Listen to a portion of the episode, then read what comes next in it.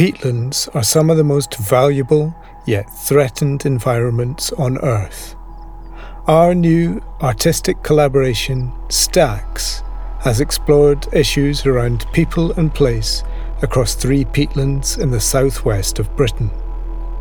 In this conversation, you'll hear the voices of collaborators Rose Ferraby, Rob St. John, and me, Tommy Perman. Here's Rose to start us off.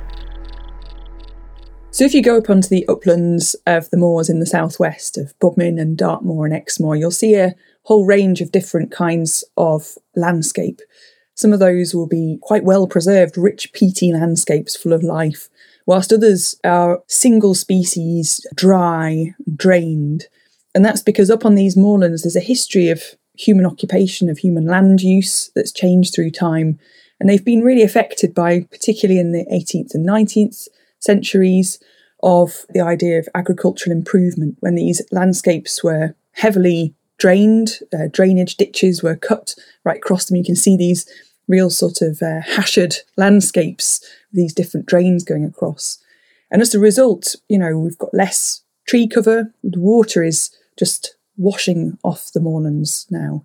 Uh, it's not been held up, and as a result, the peat is drying out, and those landscapes are changing and transforming into landscapes with much less peat on them, but also very changed ecologies and changing biodiversity as a result. Working with peat gives you this ability to look at changing environments over long periods of time. Peat is an archive of, of different environments, of different species. You can look at the pollen and human impacts within it. So we can really trace how these landscapes have changed. I think looking at moorlands today, it's very easy to think that they're always the way they are now, that they've always been this way. You know, we think of Dartmoor and we have a very particular image in our head of what Dartmoor looks like. And what peat gives us is this ability to see that it's been very different in the past. And that's really important at this point because different projects around the country are trying to do peatland restoration. The Southwest Peatland Partnership are trying to do large scale peatland recovery um, using things like blocking up drains, uh, altering hydrologies to try and keep the water back uh, on the uplands, uh, helping in flood prevention, but also water quality. And it's really important that that work happens. Otherwise, the peat's going to dry out and blow away, and all that fantastic ecology and life, and also this sort of uh, archive of the past will just blow off in the wind. Trying to understand these changes and how these landscapes have changed through time is a really vital part of this ongoing work, I think to try and understand the past and the future together. And that's why Morag Angus, who's the uh, director of the Southwest Peatlands Project, um, we began talking with her about how can we communicate these ideas, how can we think about change and draw out all these invisible aspects of these wonderful, lively peatland landscapes and all these different processes of change. How can we deal with that and begin to create something that allows us to think and see and get drawn into these different threads of stories in these wonderful landscapes. And peatlands are such vital landscapes in kind of contemporary environmental discussions, aren't they? They kind of cover, I think it's about 3% of the Earth's surface, but they're disproportionately important in um, mitigating the effects of climate change, you know, tackling biodiversity loss and buffering these risks like flooding and drought they're very sensitive landscapes, aren't they? Kind of both very sensitive to the effects of climate change, but also in turn they have a sensitivity to how climate change is going to evolve in the future. You know, in the ways that they they lock up carbon. Peatlands often like formed very very slowly as well, haven't they? Their peat itself is kind of dead and decaying uh, plant matter that's that's kind of accumulated over over thousands of years so how is that all being played out in your experience, Rose, in the southwest? What are the kind of the big issues coming from the three moors that we've been working on? I think the interesting thing, as you say, with the peat is that it's something that we can't really see. It's so important and it's such a rich environment, and yet very often people are totally unaware of it. We all know what moorland looks like, you know, that we look across a moor and might see heather and different kinds of plant species or particular birds that you might hear and see. Very few people are aware of actually what's underneath that and that peat that exists down there. and those hidden worlds. Unless you say, Rob, you know, the time spans that are captured within those peatlands is just quite magical, really. You know, thousands of years of organic matter caught up, and the wetness of the peat and the anaerobic conditions, the lack of oxygen, means that the preservation of things and organic materials in there is it's just astonishing.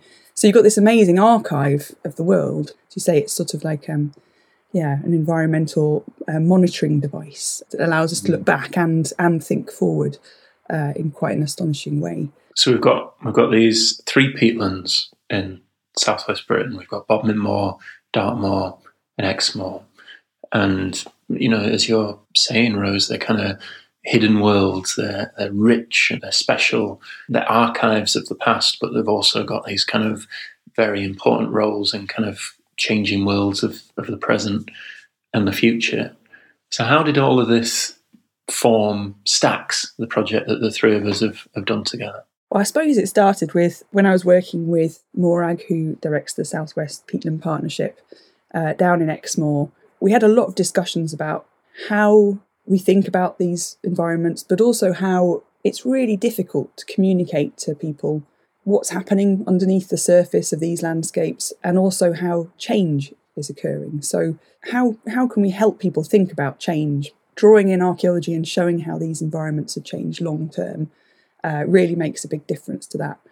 So, I suppose the little germ of the seed of Stacks began with talking to Morag about how we could communicate these ideas and the fact that through creative practice, through sort of using art in imaginative ways, we could open up those hidden worlds and allow people to imagine themselves down into those peaty landscapes, bring out the, the voices and the imagery and those little threads of stories that are held so well in that squidgy ground.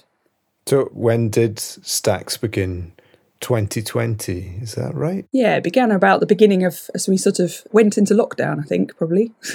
I think we were discussing it in 2020 and started it right at the start of 2021. So we were still in lockdowns, weren't we? Which I think, in in a way, has really influenced the form that Stacks has taken because you know the three of us are used to working across kind of film and sound and kind of ethnographic, um, you call it kind of archive working with, with voices and, and oral histories. And I think initial discussions about what stacks could be, because it was quite an open brief, wasn't it, from Morag? You know, maybe initially talked about there being a physical installation or, or realization of whatever we came up with. But in reality, we were all in our houses or, you know, restricted to kind of a very small radius around them. And so we chatted a lot, didn't we, those kind of early days about, you know, these characteristics of, of the peatland landscapes that we were being asked to, to express through a collaboration, but also kind of what we all wanted to bring to the collaboration. And for me at the time, I was um, spending quite a lot of time on a website called Window Swap, where you can go onto a website and just click to be shown a random view from somebody's window across the world. You know, you could be looking out over a garden in Argentina, or you could be looking from the top of a tower block in in China, and you you know essentially just be watching this kind of slow unfurling of of daily life. And there was something quite addictive in lockdown about seeing through somebody else's eyes, like seeing these worlds that were very much off limits to me. And so I think that was an early idea that I brought about, well, what if, if we can't make a kind of physical realization of this work, we make some kind of online thing that has a kind of window swap, but maybe can have a look at all these vastly different scales from the from the microscopic to the absolutely gigantic in both of space and time that kind of characterize peatlands. And so that definitely started a conversation about how we made films for Stacks. Um, Tommy, I don't know if you remember how you felt at the start of the collaboration. Yeah, I, I think one thing that resonated for me with your experience of looking through these online windows or kind of portals to other people's um, lives or, or view, looking through their eyes kind of was um, that I felt living in Scotland in, in Kinross quite far away, geographically far away from the southwest of England and these moorlands, and I knew that most likely I wasn't going to be able to to visit because of the restrictions and because of my family life, and and so it was interesting having these discussions about. Um, remote collaboration and what we could each bring to it. And um, and I really value the, these kind of collaborations and um, the different perspectives that actually can come from being distant to something and from seeing something through somebody else's eyes or or the way that somebody else uh, discovers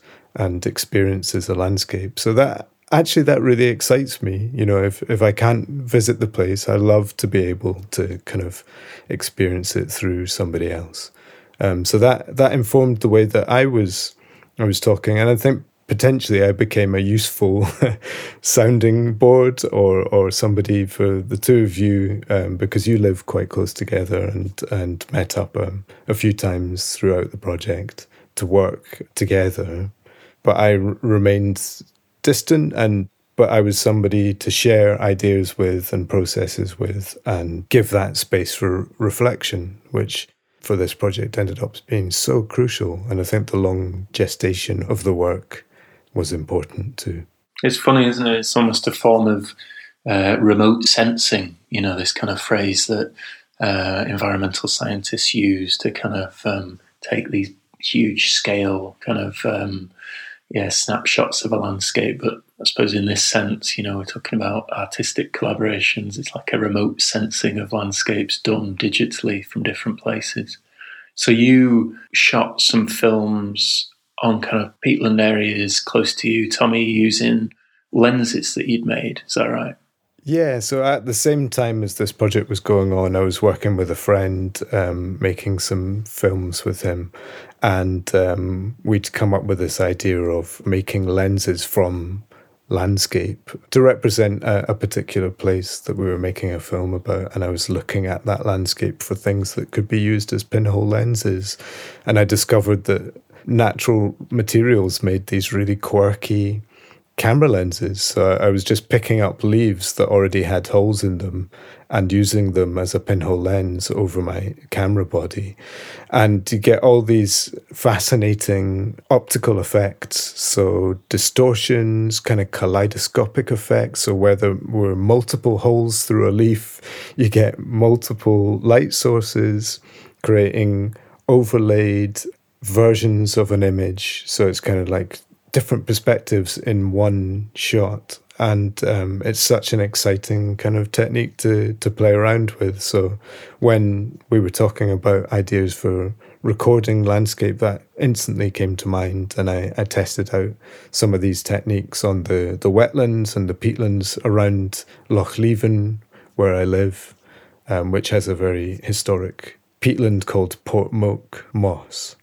And so, yeah, we wanted to capture some kind of watery stuff around here. So I used these um, natural lenses to capture some footage here. Yeah, and they've ended up with these like very soft, um, kind of light flary uh, kind of frames, haven't they? Of like capturing these kind of textures of and, and color palettes of, of the peatlands, but in in ways that the human eye uh, definitely wouldn't, you know. And it's almost like you've used the landscape as your as your lens um, to kind of refract back, I guess. That became important for us thinking about the other aesthetics of the films as well. We, we had lots of discussions about kind of level of focus and you know how much detail we wanted to capture and how much. Um, I suppose we should talk about how the we arrived at this decision to stack the films, apart from it being a neat kind of tie in to the name of the project and to the idea of peat stacks. Um, visually, it was very interesting, isn't it? Um, to be able to create compositions. Know, I can't actually remember the. You know, this idea came through discussion, but I can't remember how it formed. Do you have memories of that, Rob or Rose? We we had the idea of the sort of stratigraphy of the peat, wasn't it? We were thinking about stratigraphies and layers and time. So we had the idea of future and present and past. And then we were also thinking of different ideas. Rob, you were talking about sort of adaptation. It was sort of ideas of the three different things, three ways of looking, three views in, I guess. But this is where the collaboration's so exciting because obviously, if I'd been doing this by myself, there's no way I could have done this. But Tommy, you know, you and Rick have managed to create this amazing, beautiful website with those films stacked up. Yeah, so the the finished website gives um, visitors to the, the website this opportunity to kind of explore the films that we've all created. Um, and I was trying to work out. I think there's there's hundreds of films in there and hundreds of clips that um, have been fed into this um, format that people can shuffle between. I'm not very good at maths. I've not done the sums to work out the number of possibilities, but there must be an enormous number of possibilities for how many different compositions you can encounter on the website.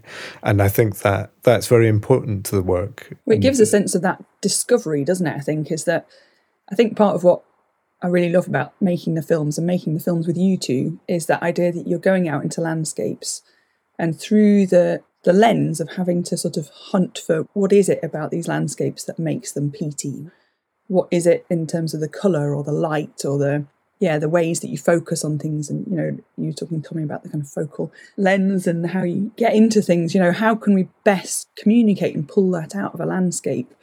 And when we go into it, you know, when Rob and I went out together and were looking at film, you sort of drift off by yourself into your own little world and direction and your own little sort of uh, curiosities that you get stuck into when you're filming.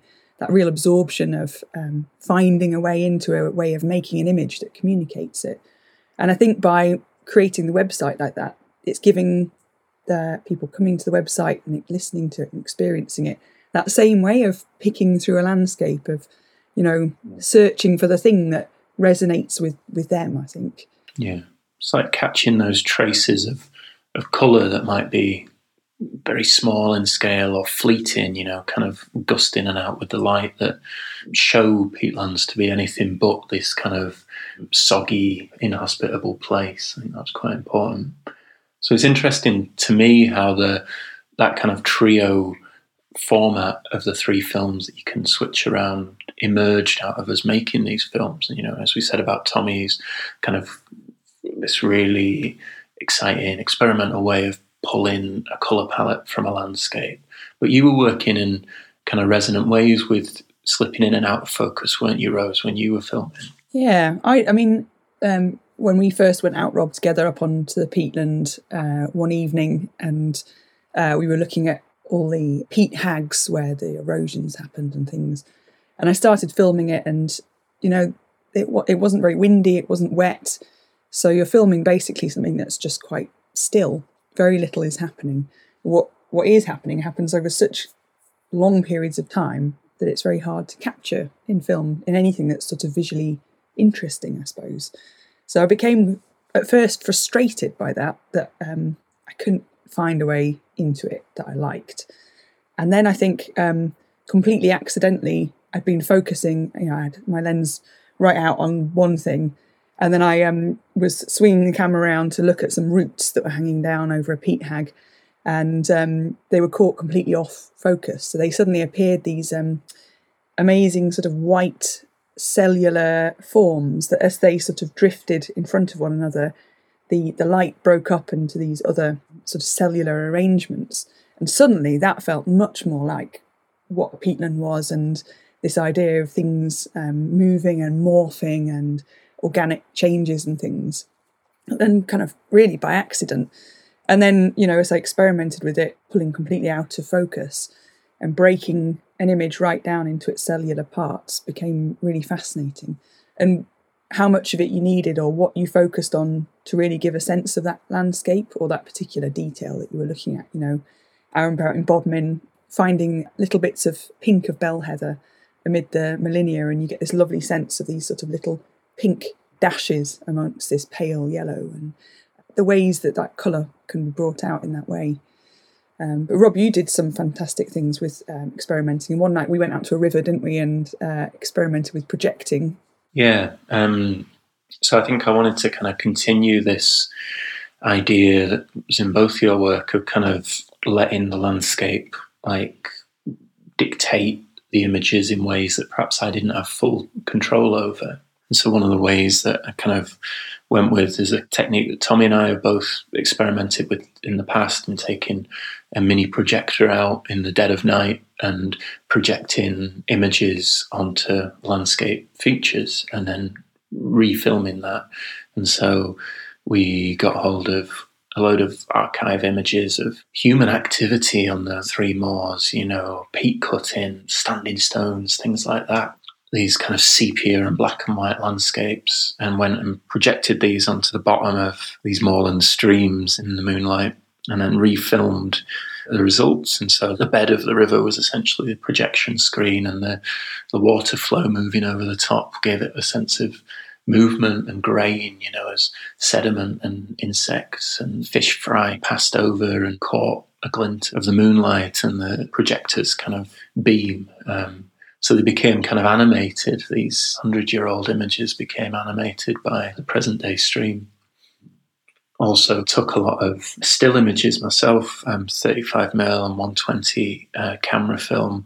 Yeah, I was really interested in using long exposures to kind of not give these kind of representations of the form of the landscape, but kind of catch these color palettes. And then I would kind of bury these films in the peat, uh, buried them for six months or so, made little cairns to mark where they were on the on the hilltop, and came back and, and excavated them from from the bog, um, and then developed them. And the, the peat, the kind of decomposition, the, the decay processes, which are driving the kind of inherent ecologies of these landscapes, also left their kind of fingerprints on on the films in these kind of organic walls and kind of um, um, patternings and, and, there's a lot of kind of erasure where the edge of the film was kind of essentially eaten away, leaving um, frayed edges and patterns of, of absence, I suppose.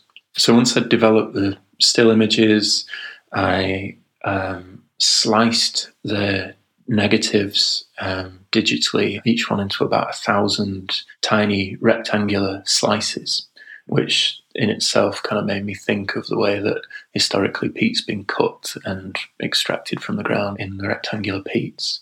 And then the, each of these tiny frames became the frame of an animated film. So, in essence, you were moving visually through these degraded still images. So you get these washes of colour, which kind of are not only from the visual landscape, but from the kind of processes of decay and decomposition that it then offered to the to that kind of materiality of the film over six months. The other lovely thing about that, Rob, is the way that you know in archaeology we're always taking fragments and you know ecological surveys. We're always working with these little fragments, aren't we, and slices of time and um, I'm trying to put them back together to animate change, and um, it's a really lovely reflection of that in in the process of your making. Yeah, and I think what it did is it gave us with the three approaches between us three kind of resonant but different types of films that then we put into our own archive um, that can all kind of talk to each other in the way that the viewer then curates it. What you're talking about is it, it's that getting time into the the making of the film, isn't it? And I think the lovely thing about making this work was that we all found different ways into the idea of peat and what it is and the time. But in doing so, it's a constant process of discovery, isn't it? You're you're thinking through that landscape in an effort to make the creative work. It's sort of pushing forward your thinking about the material itself as well. And I think that's the really mm. lovely thing about making art about landscapes. It's not just about making work that's going out, it's about how you're thinking through that and it's it's driving you forward in your, your thinking as well. Yeah. And your understanding of the landscape develops and evolves and deepens through creative practice like this. You know, it's I firmly believe that art is a thinking process about being, being attentive, being present, um, and letting the landscape show up and surprise you and challenge you. It's not about bringing preconceived ideas and practices to a place necessarily. I think at this point in the project, we'd done a lot of filming and we knew broadly how we wanted the website to look, and we knew, you know, we had an idea of how we wanted the visitor experience to be when people could access these three films and kind of curate their own visual landscape. But as we all work with sound a lot in our daily practices, we knew that it needed this kind of sonic element. And, you know, we're all big advocates for the many things that sound can do to tell us about people and place and environments and environmental change. Um, so the next big question, I suppose, in the project was to think about how a sound work that we made might interact with the, the visual work that we've been making. So you took a trip down to the moors, didn't you, when lockdown sort of eased a little bit, Rose? And maybe you could tell us a little bit about that and the sounds that you started to record there. Yeah, so I went down in May, um, which is a great time to go in terms of sound to the moors because everything's so alive, isn't it, in May time? And um, you know the sun's shining and uh, everything sort of is activated in the landscape. And I went out to Dartmoor and Bodmin. And on Dartmoor, I went with the Southwest Peatlands team right up sort of into the middle of Dartmoor, really. And we went to one site that was very barren, very drained, very full of Molinia. And then a second site which had been restored the year before up at Hanging Stone, which was all big pools, you know, lots and lots of big pools, lots of um, sphagnation going on. And I was really interested in the, the difference between those two um, landscapes, really. You know, working with you both for a few years, I've I love this way of sounding your way into a landscape and the fact that these different microphones give you different ways in and sort of open up a world that you were quite unaware of or, or were only sort of slightly aware of before that. And um, up on the, the very dry site, um, I remember putting the headphones on and just having the recorder just out, um, you know, just in the landscape close to the grass, and this amazing sound of the Molinia grass just brushing against each other, real dry crackle, and very little bird song really, and just the sound of the wind. It was just wind and grass really. And then going to Hanging Stone, and um, Morag and the rest of the team were sort of uh, moving around the pools, talking about different things to do with the project and I experimented with using your hydrophones, Rob, and putting those into the pools. And um, so hydrophones are underwater microphones, aren't they? Yeah, and it's amazing that sort of sense of um, a sort of how you suddenly have to go about navigating a landscape differently. So you're looking for different things. You know, where's going to be a pool that potentially has good sound in it? And I love the fact that sometimes you think, oh, this pool is going to be brilliant. It's got lots of sphagnum and it's going to be really good. And you pop them in and then you, it's just very little going on at all. And um, other times you you know pop them in and you come across a little sound of something happening, and it's this um, opening up of life under the water that I really love. Um, and in those pools, um, you know, up on the moor that day, out, the thing I really remember was, you know, the more sort of it, it goes off and it stops, and beyond it, you could see right out across Dartmoor and all these different colours. And then these pools were just this vibrant green. They kind of captured the light with all this new sphagnum moss. And as you listened into them, you could hear the bubbles of oxygen. And this was the sort of creation of new life. And um, it felt really hopeful in hearing those sounds. But I love the way as well you you um, pick up accidental sounds with the microphones. You know, at one point I was uh, there recording and listening very intently, and I could hear birds and uh, the pools and then I could hear this strange noise, and I couldn't work out what it was. Uh, and then suddenly it was um, a whole load of guys from the army just appeared out of nowhere. and it was the sound of them coming. So I love these sort of accidental things that happen in these landscapes. And out on Bodmin, I remember um, the, the thing I like about both sound recording and filming is that you have to be really, really still in a landscape. And I remember standing very still with um, the camera was filming and I was uh, just recording the sound, the atmosphere and suddenly this little um, like mini tornado of wind just started about three meters away from me, and it whooshed past me in a in a whirlwind, and then it went past, and then it stopped again. And it was one of these magical things that happens on the moors, these weird little elemental uh, happenings. And I love the fact that when you're standing still, just being completely attentive both to the sound and the image of what's happening around you, you get these magical, unexpected moments, and that's what makes these landscapes so special.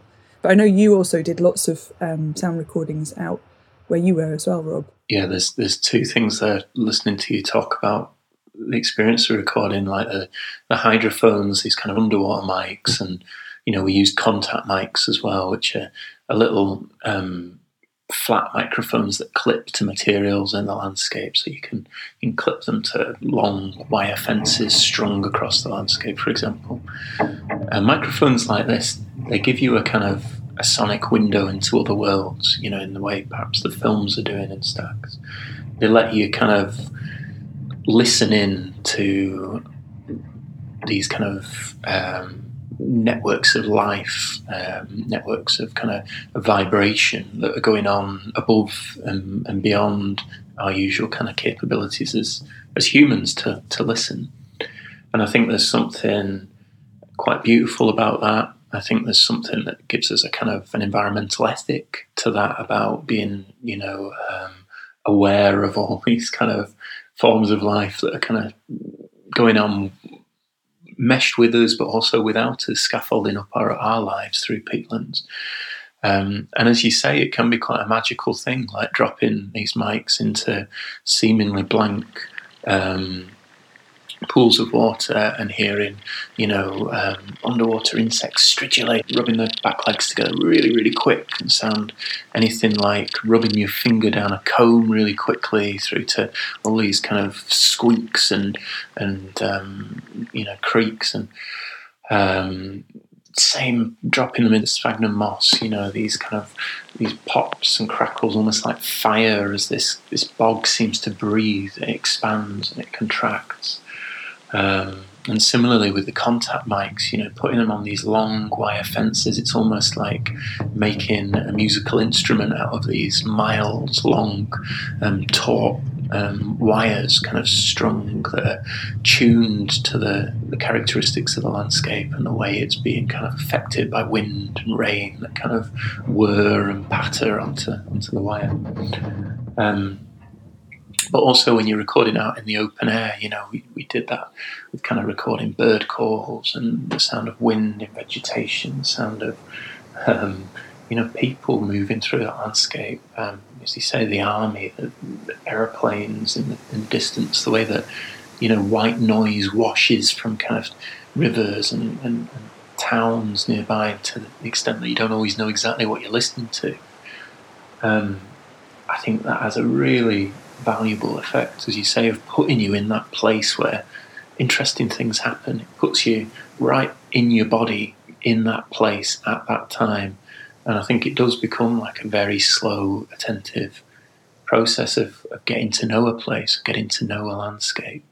And I think all of this kind of contributes to a, a form of what we might call kind of an expanded listening, an expanded listening across scales, across life forms, across materials. Um, one that we as the recordist are like right in the center of, but we're kind of trying to do it in a modest way, you know, like open these sonic doors to hear other forms of life. There's so much going on, isn't there, in a landscape? There's so many different uh, time scales playing out, different kinds of life, as you say, you know, all these different things integrating with one another it's quite hard to communicate that. It's quite hard to get a handle on that, isn't it? Um, yourself. And I think through sound, it is this lovely way of things just coming in and out and interplaying in ways that you didn't expect is a, a really magical way of beginning to understand that landscape um, and get a grip on all those different um, scales of things. So we were trying to understand this landscape through all its various kind of sounds that it resonates with and that, that come from it. But you were also recording the voices of people who live and work there, weren't you? Yeah, so I think we were really interested in the project in capturing the stories that could be drawn from the peat and people's very unique understandings of peatlands through their different kinds of work. I think in working in landscape, I think all of us feel really strongly that it's voices that really bring them alive and giving people the space to talk about the thing that they work with or the, the landscape that they're close to so I went and talked to different members of the project team. So Morag Angus, the project director, and George Kaler, who's the project officer, and uh, Martin Gillard, who's the historic environment officer.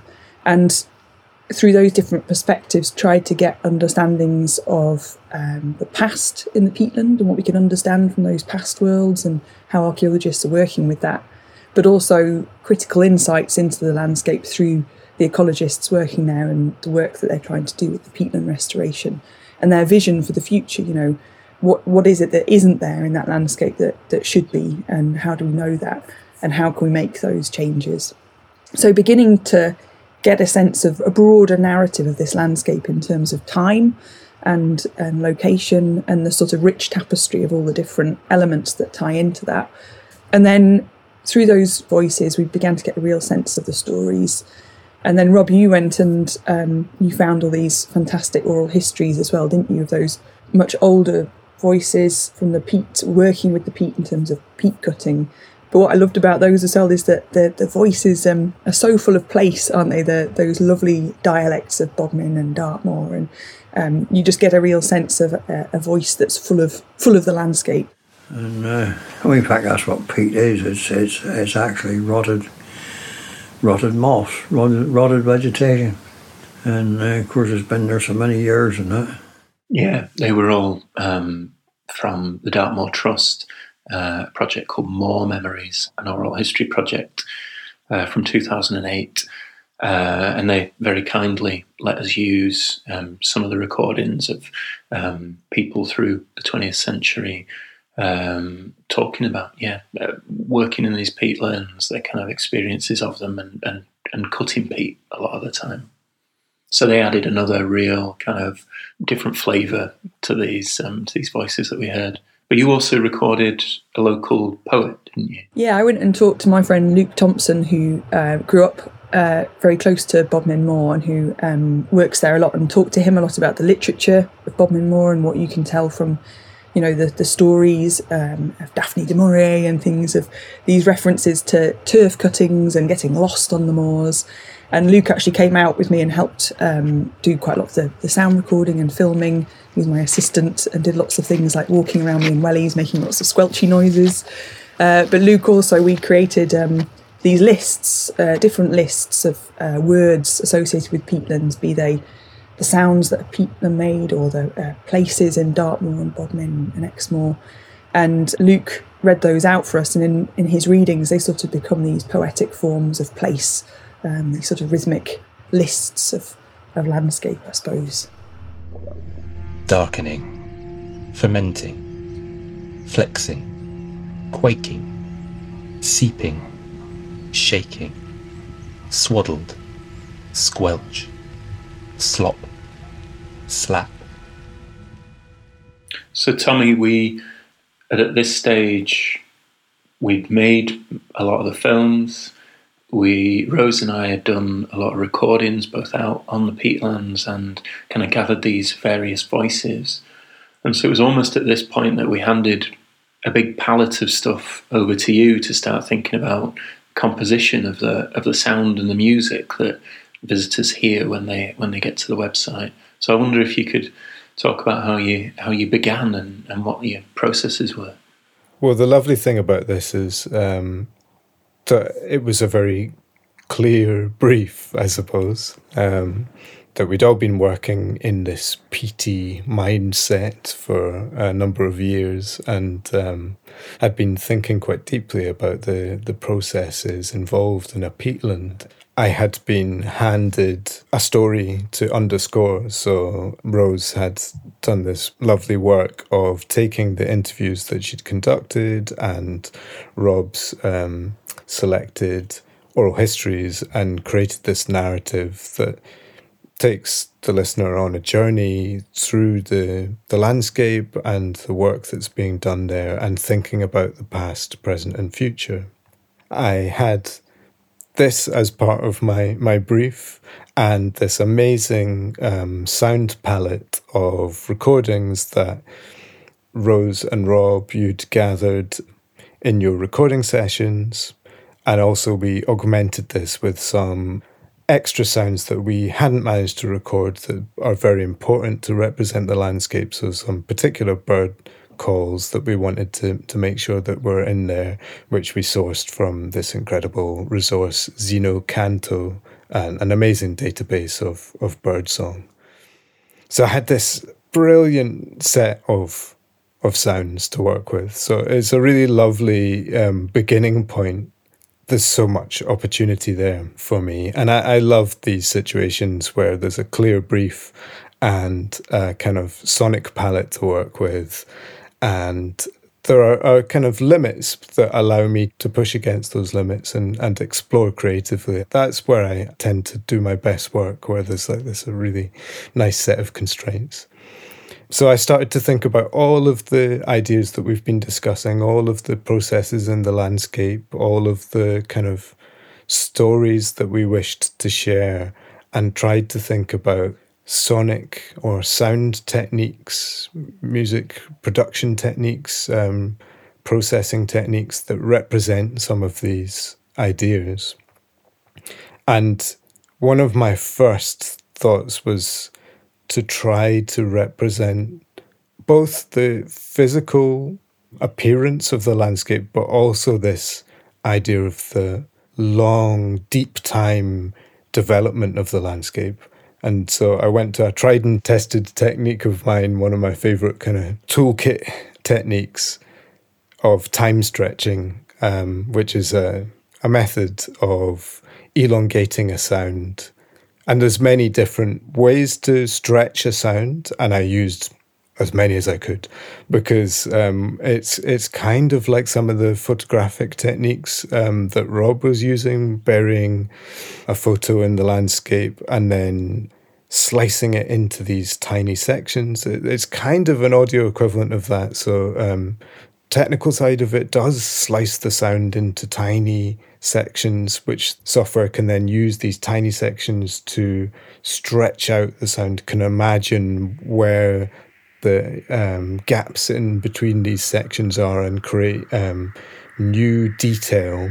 So, in stretching a sound out, and I would I would typically take a sound that maybe began as 30 seconds and stretch it out to 20 minutes long, and you get all these little details that aren't evident when you're just listening to the sound playing back at normal speed it's again this process of revealing hidden worlds, things that we normally can't perceive. And I absolutely love that technique. It, it I find it deeply inspiring, and usually the results um, to listen to are quite relaxing as well. That they, um, tend to create wind-like effects and kind of rises and falls and the volume of the sound and sweeping kind of effects, but also these granular moments which echo the sounds that you were talking about with the hydrophones. So these kind of like bubbles of sound rising up.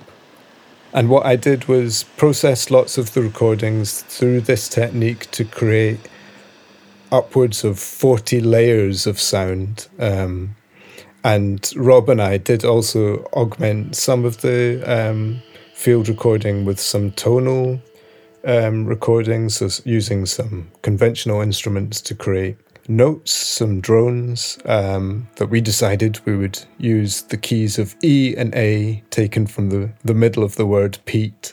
So a very straightforward kind of punning on how to, to find a route into a sound world. So we created lots of drones, lots of these time stretched recordings.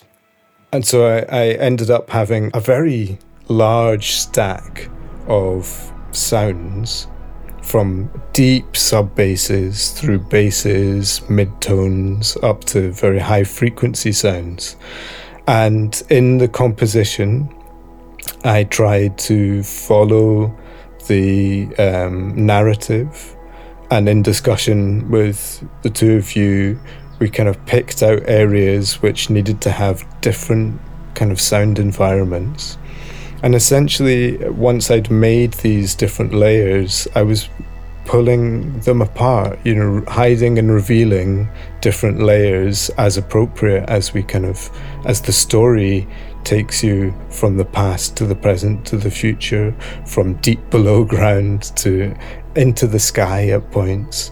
So I was trying to follow these in the, the process of composition.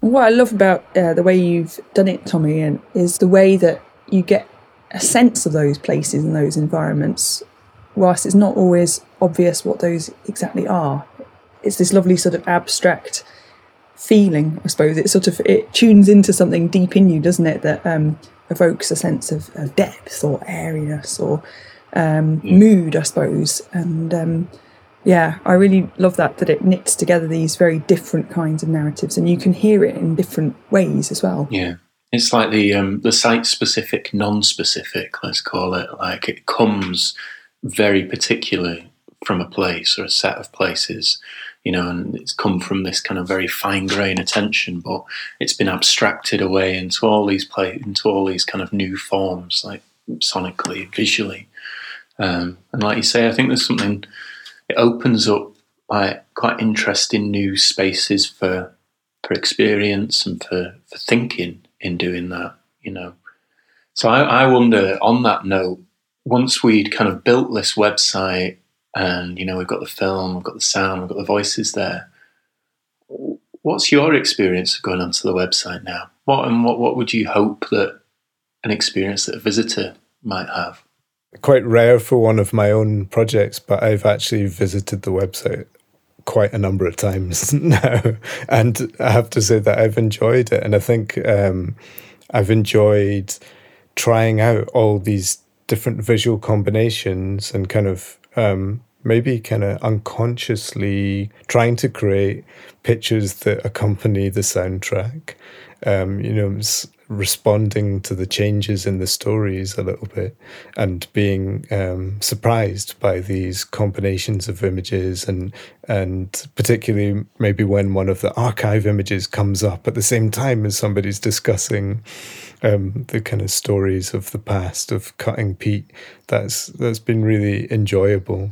Yeah. I think for me it's been that uh, aspect that what I love about making artwork about landscapes and time and things is that really what you're trying to do is create something that people can continue to find their way into something that can continue to grow and be. It's not an end point. It's a it's a, a launching off point for people to explore something and um, to be curious about it or be moved by it. And i think you know that's really what um, tommy's composition does as well is i think it kind of creates a sense of of being moved by something and affected by it and to care about it. And I think that's really what we set out to do, wasn't it? Was to make people understand change in peatlands, but that you know really what the the Southwest Peatland Partnership is trying to do is is make people care about peatlands and make people uh, think about them, make them part of people's consciousness. That they're, not they're not they're invisible, but they're very much part of our lives. And um, I think that's what excites me about making artwork about it. Is it's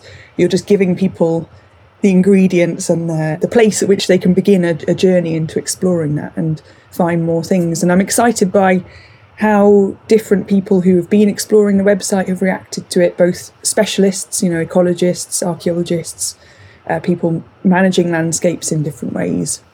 Are beginning it's beginning to make them think differently about their work, but also people coming to it and who've never really experienced peatlands. And I think at this point in time where work in peatlands has really kind of come through a change in recent years. You know, there's been a lot of resistance to peatland restoration, and I think people are just beginning to realise the importance of these landscapes and the importance of this this future change.